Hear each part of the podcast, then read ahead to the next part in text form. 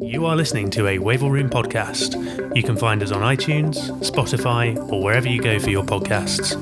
But if that's not enough for you, head to wavellroom.com where you can read our articles, you can follow us on social media, or you can come and join us at one of our live events. Hello, and welcome to this Wavell Room podcast recorded in partnership with the British Army's Education Branch. This podcast features a Chief of the General Staff Fellow, Lieutenant Colonel Gareth Weisel. Gareth is an Army Education Officer who is currently studying at the University of Exeter. This talk represents the conclusions of his research and is titled Hacking Brains The Means and Ethics of Enhancing Cognitive Performance. This talk was recorded in Andover on the 20th of February 2020. Good afternoon. I'm going to present to you today the conclusions of my fellowship at the University of Exeter. I'll add before we begin that the normal caveats apply here. These are my own views and do not represent those of the university or indeed the Army. Given the potential of biotechnology, I believe that the Army should declare an intent to research into and set a limit to commit, when required, to the moderate enhancement of our soldiers. I ought to be clear here. I'm not suggesting the complete abandonment of drugs policies. Rather, that there is merit in determining how a range of enhancers could have military benefit in controlled circumstances. I'd add that if there is benefit found, that will of course require considerable review of existing personnel policies. Technologists like Ray Kurzweil argue that society is fast approaching the moment of acceleration for technology's exponential growth. And I think the same is probably true of biotechnology today. And like many of the emerging technologies, biotech will change not only how armies fight, but who fights and how they interact with the adversary and the societies that they seek to defend. Across the globe, scientists and governments are exploring ways to use ever expanding knowledge of the human body and developing technologies to support military activity. I think it's important to recall that the global, most recent global strategic trends acknowledge enhanced humans, including service personnel, will appear in the operational theatres of tomorrow. Thinking about how biotechnology may impact on personnel, including the second and third order effects, and how the Army could respond is imperative, I believe, if the Army is to address the type of uh, dilemma that David Collingridge once described in the 1980s. Shaping the te- development of technology is always difficult. It seldom follows the path of expectation. However, if we wait for full development, it will leave the society and the institution of the army beholden to the decisions of others, principally the technologists, scientists, and early adopters behind the biotech. Today, what I'll lay out for you is the why of cognitive enhancement, some of the how, the implications for, for army and society, and finally, a way forward to achieving moderate enhancement. I think before we go any further, though, I should give you some definitions. Forgive me if you're a scientist, I may use these terms slightly sloppier than you are perhaps used to. I do so for expediency and simplicity only. I think the first area we might dwell upon is this idea of performance zones. And within those performance zones, the first one we can consider is treatment or restorative. Restoring someone to their natural baseline of performance is probably the role of medical practitioners. It will likely employ many of the technologies I'm going to expose to you in a moment. But today we're not considering treatment. Instead, we're going to consider how we might take those technologies and techniques and apply them to a person of good health. And that leads me to the second zone, and one that will be familiar to you performance optimization, enabling an individual to achieve the limits of human nature. And it's true that the spectrum of human range of behaviour is pretty vast, as the IQ graph can show you. And I would suggest that if you are able to move someone who is in the left hand side of that normal range to the right hand edge, you'll have a significant performance improvement, which will be to the benefit of the individual and the institution. And then finally, enhancement. I embrace the notion that enhancement is about going beyond the limits of the normal human range. Now, these are quite contentious distinctions, and the definitions and the distinctions between them are admittedly blurry. We could spend all afternoon discussing them, um, but we won't.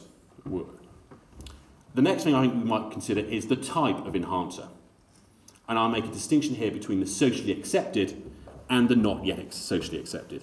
And this distinction favours a judgment based upon familiarity and public perception. Society's relationship with drugs is perhaps illustrative of the way that enhancers can fall in and out of fashion, or indeed smoking for that matter. It highlights the fact that what may seem unusual or unacceptable today is probably nothing that we can't get used to tomorrow. And I believe a case can be made that optimization and enhancement can be achieved through both social, socially accepted, and not yet socially accepted types of enhancer. And finally, cognitive performance. This is a range of brain functions I'm wrapping up here, from working long term memory, attentiveness, executive functions such as decision making or problem solving.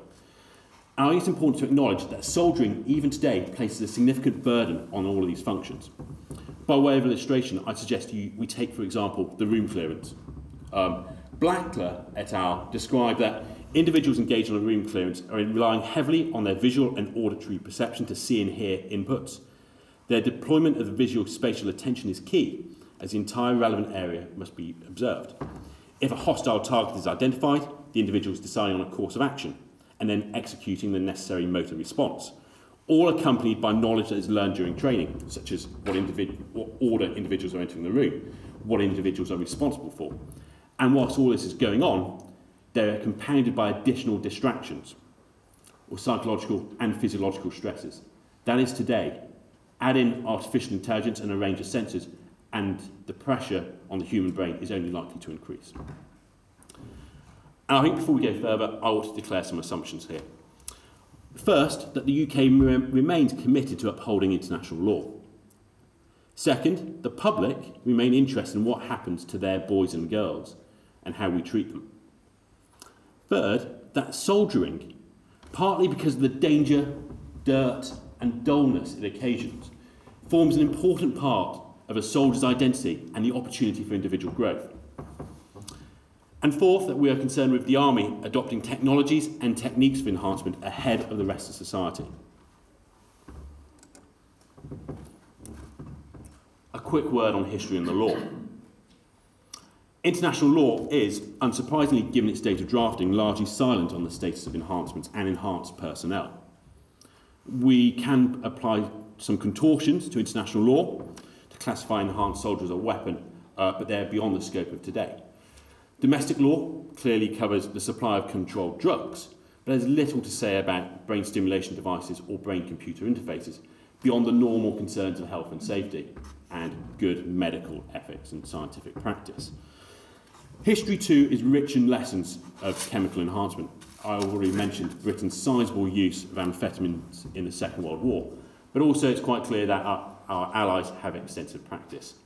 Um, from all of this historical lessons, I'd point to, I think, two concerns today. One, the welfare of personnel, and two, for the controlled use. But the final word from history I'm going to reserve for Socrates and his story of Thamus. Its story provides a useful reminder that those invested in the development of technology, either as a creator or an advocate, are seldom the best to judge the impact on society. And that's why I think it's important that we begin to engage with these topics, as potentially uh, frightening as they may seem. So, why enhance? I, I think there are numerous reasons that could be in, ju- used to justify enhancement soldiers. Some are compelling, others less so. I'm going to dwell upon three of them, I think, for today. The first is keeping up.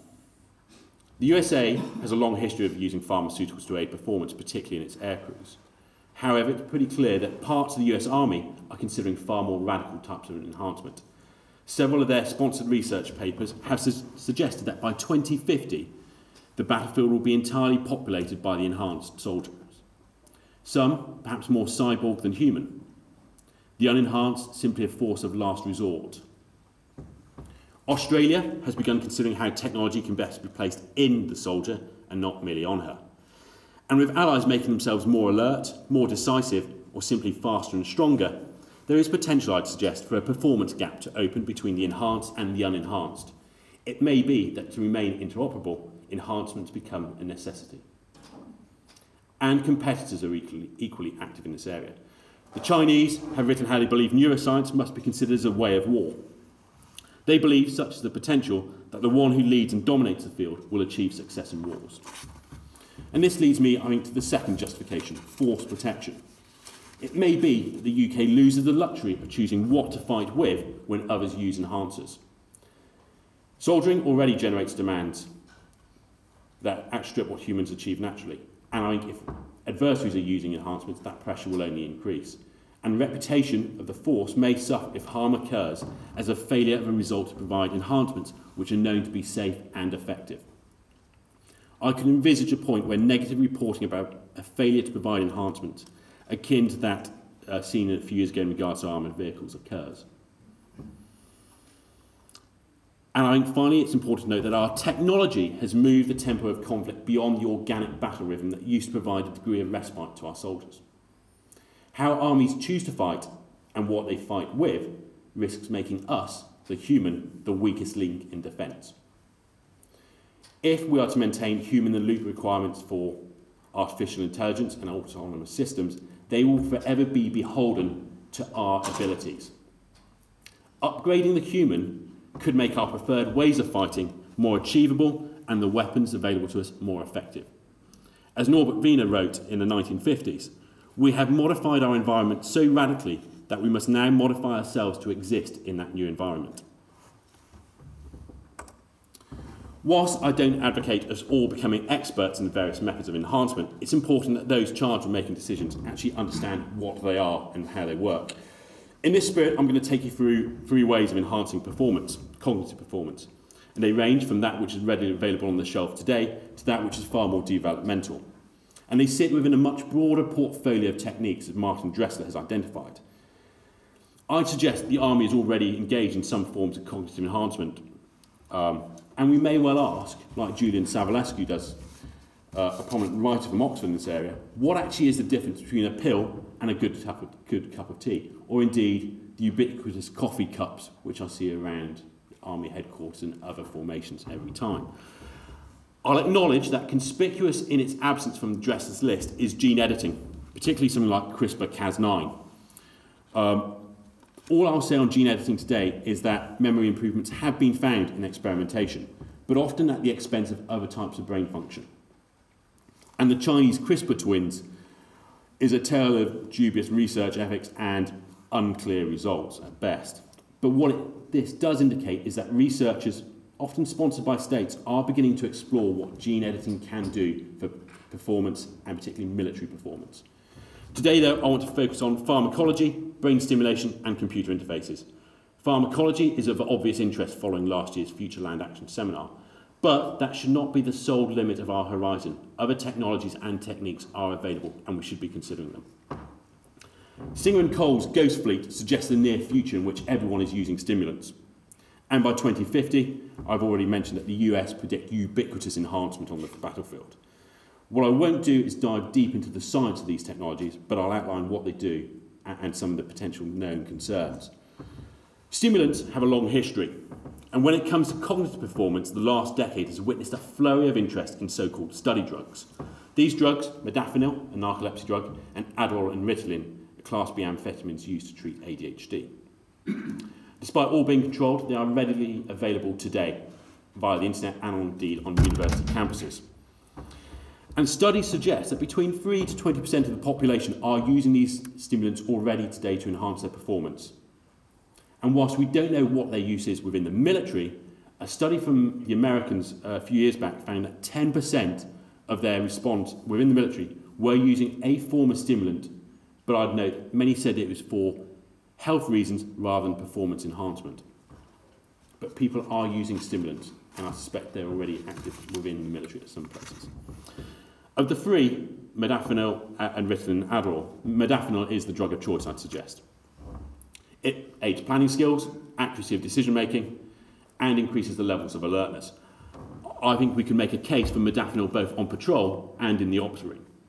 However, it does come with side effects that may be disadvantageous. Users seem to become overly confident in their abilities.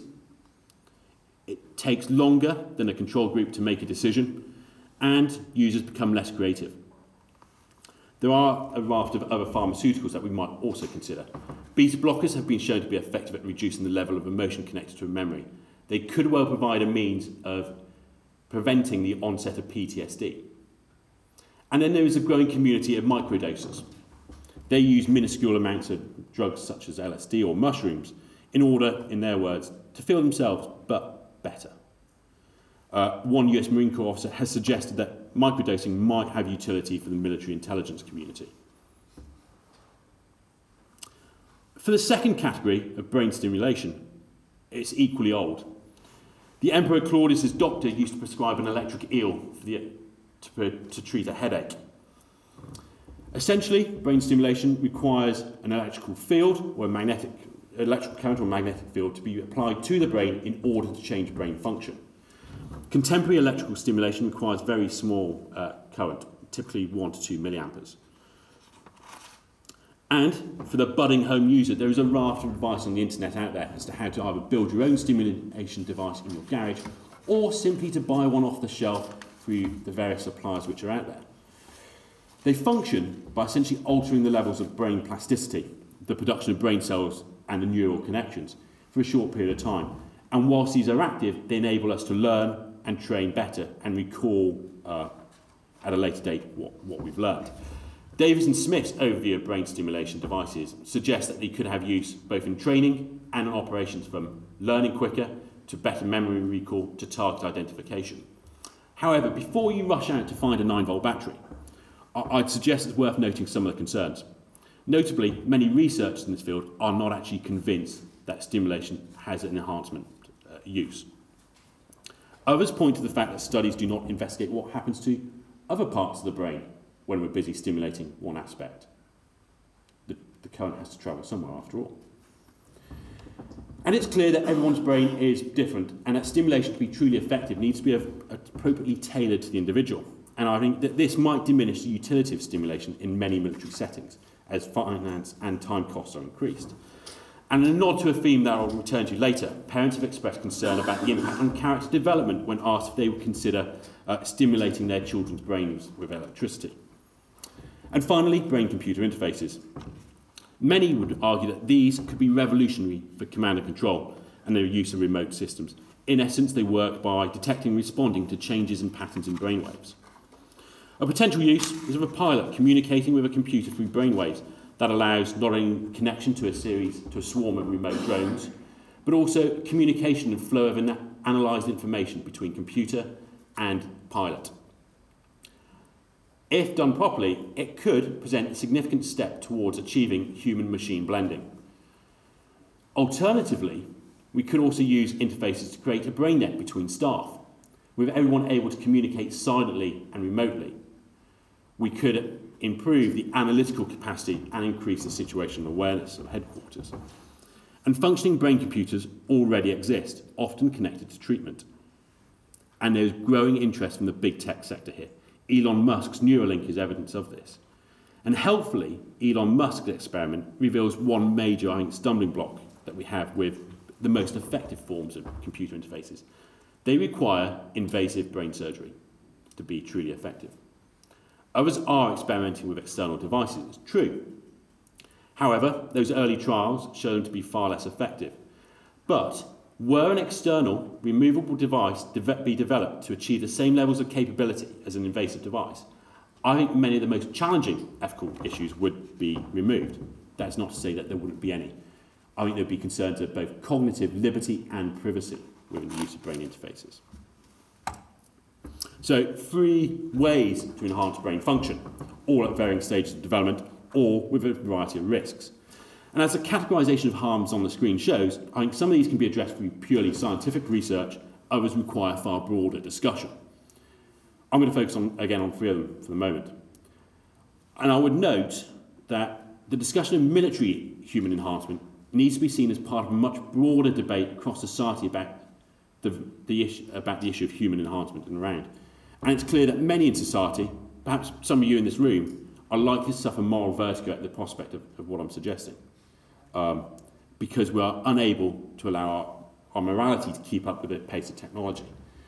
Preventing the onset of moral vertigo requires early engagement with the profound concerns that, the, that enhancement raises. That do strike to the heart of what it means to be human, to be a soldier, and ask us to consider whether soldiers are properly a part of society or should simply be apart from society. To start, I'd like to consider the idea that enhancement is to the detriment of character and virtue. Military clearly hold both in high regard. General Hackett famously observed that a man of bad character could never be a good soldier. Enhancements, some argue, are to the detriment of both as they shortcut the effort required. It's worth unpacking why. Being virtuous for Aristotle meant being able to respond to the right person in the right amount, at the right time, with the right aim, and in the right way.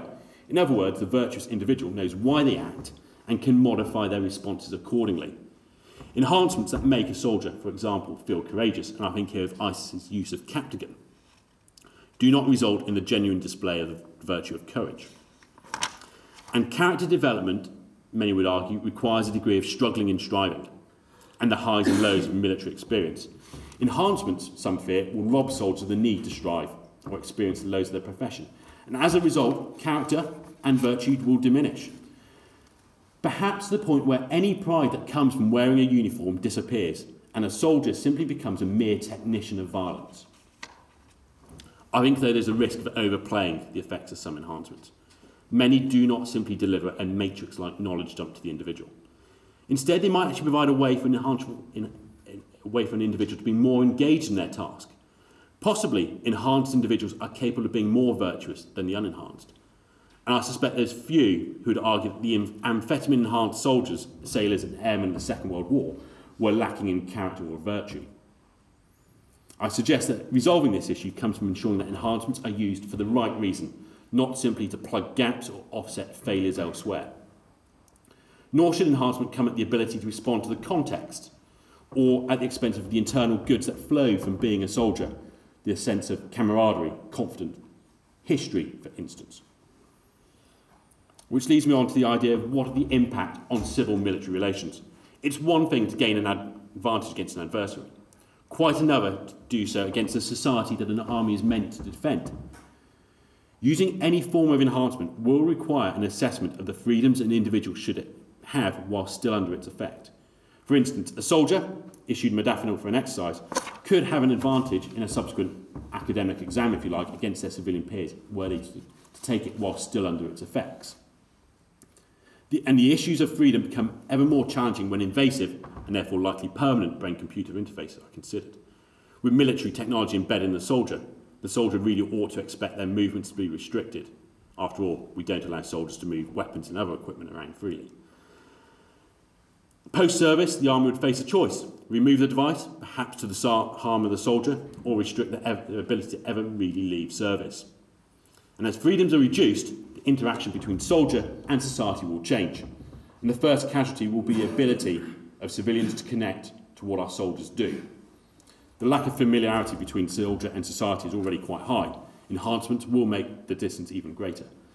And the average civilian will no more be able to relate to the actions of the enhanced soldier than he will imagine themselves flying like a bird. And as the gap between enhanced and society grows, it may well lead to our identities changing. At the moment, soldiers enjoy both civilian and military ident- identities. One may be stronger than the other, but they are there along with other identities. Substantial forms of enhancement could erode our civilian identities and lead simply to the creation of a forever soldier identity. And with this new identity, this singular identity, it becomes possible to foretell the instrumentalization of soldiers as the relationship between soldier and state begins to alter. Forever soldiers may make wars easier to contemplate for governments because, at the end of the day, who will really care what happens to the enhanced? And finally, there's a need to address the issue of, and status of consent. The requirement for individuals to provide informed consent is well enshrined in bioethics and military medicine. However, the potential benefits of enhancement should lead us to question whether it should still be so well protected. There are those that simply recommend that enhancement to our morality should be obligatory enhancing the ability to make more moral decisions is actually appealing as it could increase the likelihood of protecting third parties. Protecting them and those under command should lead us to question whether commanders and other roles should be subject to compulsory enhancement. The answer, for the moment in English law, is probably no. But only because the evidence for efficaciousness and safety isn't there. That, though, doesn't stop organisations encouraging their staff to enhance. I point to the Queensland Health Authority several years ago that encouraged their staff to drink more coffee Simply, it seems, because modafinil was more expensive as a surgeon. And consent is equally threatened by internal circumstance. Pressure to enhance in an era of forever soldiers will occur when people believe others derive some benefit from enhancement, whether through greater prospects for promotion or a belief that refusal to enhance would be regarded negatively. And the evidence from student populations and the military in the Second World War shows that people do not engage in truly informed decisions in this area. I think we should expect the same. The final reason to question the status of consent is in regard to the reason that enhancements are being offered in the first place to improve performance and force protection. If they are seen as necessary, then I one might ask why individuals should be given the freedom to choose in the first place. Many questions need to be addressed. Two I think we might usefully answer here today. First, how far should the Army consider enhancing soldiers? And secondly, what might be the control system? Addressing the first, I believe that the horizon for enhancement should be set at moderate enhancement. It's a fuzzy area between optimisation and enhancement. This preserves the fundamentally important human aspects of being a soldier. Soldiers may well be, as Michael Walzer would have it, a class apart from society, but that doesn't mean that they should become radically different from the society that they protect. Moderate enhancement also requires soldiers not to be subject to enhancement and impose post-service harms, or otherwise humiliate or restrict their liberty. And of the three methods covered today, I suggest that invasive computer interfaces are therefore dismissed. Pharmacology and brain stimulation, though, could have utility. Of course, committing to moderate enhancement does not prevent the ongoing study into other forms of radical enhancement, principally as a defensive measure when adversaries use them. And most definitely ought not to be at the expense of the mundane, Eating, training, and sleeping well is a significant part of cognitive performance, and one we often forget. And for many of our soldiers, that triad ought to be enough to attain the levels of cognitive performance that are routinely required of them. And I think even if moderate enhancement provides a degree to which the Army considers it enhancement, it's necessary to develop a robust control framework that guides commanders in determining what types of enhancers should be used. Lawrence and Carlisle, I believe, argue the most compelling framework. Compelling because it's holistic and it borrows from a concept that's familiar to us all. Just enhancement theory leans heavily on just war theory. The first requirement, they set out, just cause, points to the need for there to be a morally acceptable justification for enhancement, as I mentioned earlier. And I think we find that within force protection reasons. Identifying the costs of enhancement leads to the second criteria of proportionality. It ought to be expected that the benefits of enhancement outweigh the associated costs to user, army, and society. I won't labour the point here, but context will be crucial in determining where that balance is to be found. And the third, the third criteria that they set out builds upon one of my initial assumptions. Respect for the law, and international law particularly, matters. Enhancements ought not to lead to the compromising of a soldier's ability to do the right thing or provide the means for a state to do the wrong thing. Finally, transparency or publicity affords the means to hold decision makers to account, while simultaneously providing the opportunity to engage numerous stakeholders in making the case for a particular enhancement. Use enhancement focuses attention on how enhancement is to be implemented and the specifics of how it's to be used. The issue of consent needs further work, as I've mentioned already. However, if consent were to be abandoned, I suggest that the principles of proportionality and just cause, combined with respect for the duty of care to those under our command, will need to be reinforced. I'll make two further observations. First, on the issue of authority, I suggest an approach that brings together commanders and the medical and medical chain to provide advice determine when an enhancer ought to be used. And I think we could borrow heavily here from the rules of engagement process and targeting to ensure that the interests or those affected by enhancement are considered. Ensuring that soldiers do not begin to conflate their enhanced self with their real self is also equally important. And this requires not only consideration of the enhanced effect, but the setting in which we apply. I think what this requires is a controlled system of use and the screening of soldiers to find suitable candidates. And effectively, it requires the creation of enhancement scripts that describe the who, the how, and the why of any particular enhancer. And finally, use post enhancement requires one to consider the consequences of an enhancement and what it may mean for the individual, institution, and society. To conclude, I suggest that conflict for the foreseeable future is likely to require the human to contribute. But that human, our soldiers, will be subject to a variety of ever increasing pressures. And ensuring that the human is capable of functioning and surviving means the British Army should research and perhaps commit to a programme of moderate enhancement of its personnel. I've set out to you today a framework for the control system for moderate enhancement. But achieving this requires additional research. Safety and efficaciousness of the enhancers are self-evident requirements, and there's much to be done there. Because simply put, soldiers ought not to be subject to enhancers that are dangerous or do not provide a benefit that can be not, cannot be found through other techniques. The issue of consent requires us to understand the ability of mixed, enhanced and unenhanced teams to operate and function effectively together. We need to understand what the impact is on operating mixed, enhanced, and unenhanced teams in order to decide what the future of consent is. An important and missing voice, I think, in this area is that of the actual soldier that we're uh, going to ask to take these enhancers. I, I note, I sit, I, give this lecture at Army headquarters to a room full of staff. It would be useful to understand what our soldiers make of this. And finally, even moderate enhancements begins to to lead to the accusation of the weaponisation of military medicine.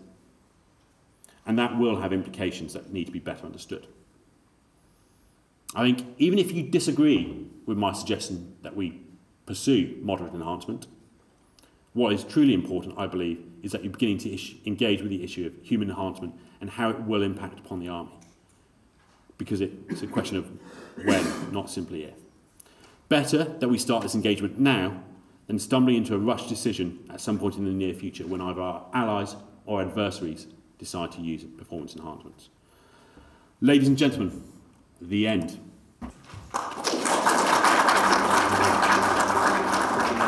Thank you for listening. The Wavell Room is free to use, but it's not free to produce. So head down to wavellroom.com and maybe donate us some money so that we can keep going and keep creating that content that we know you love.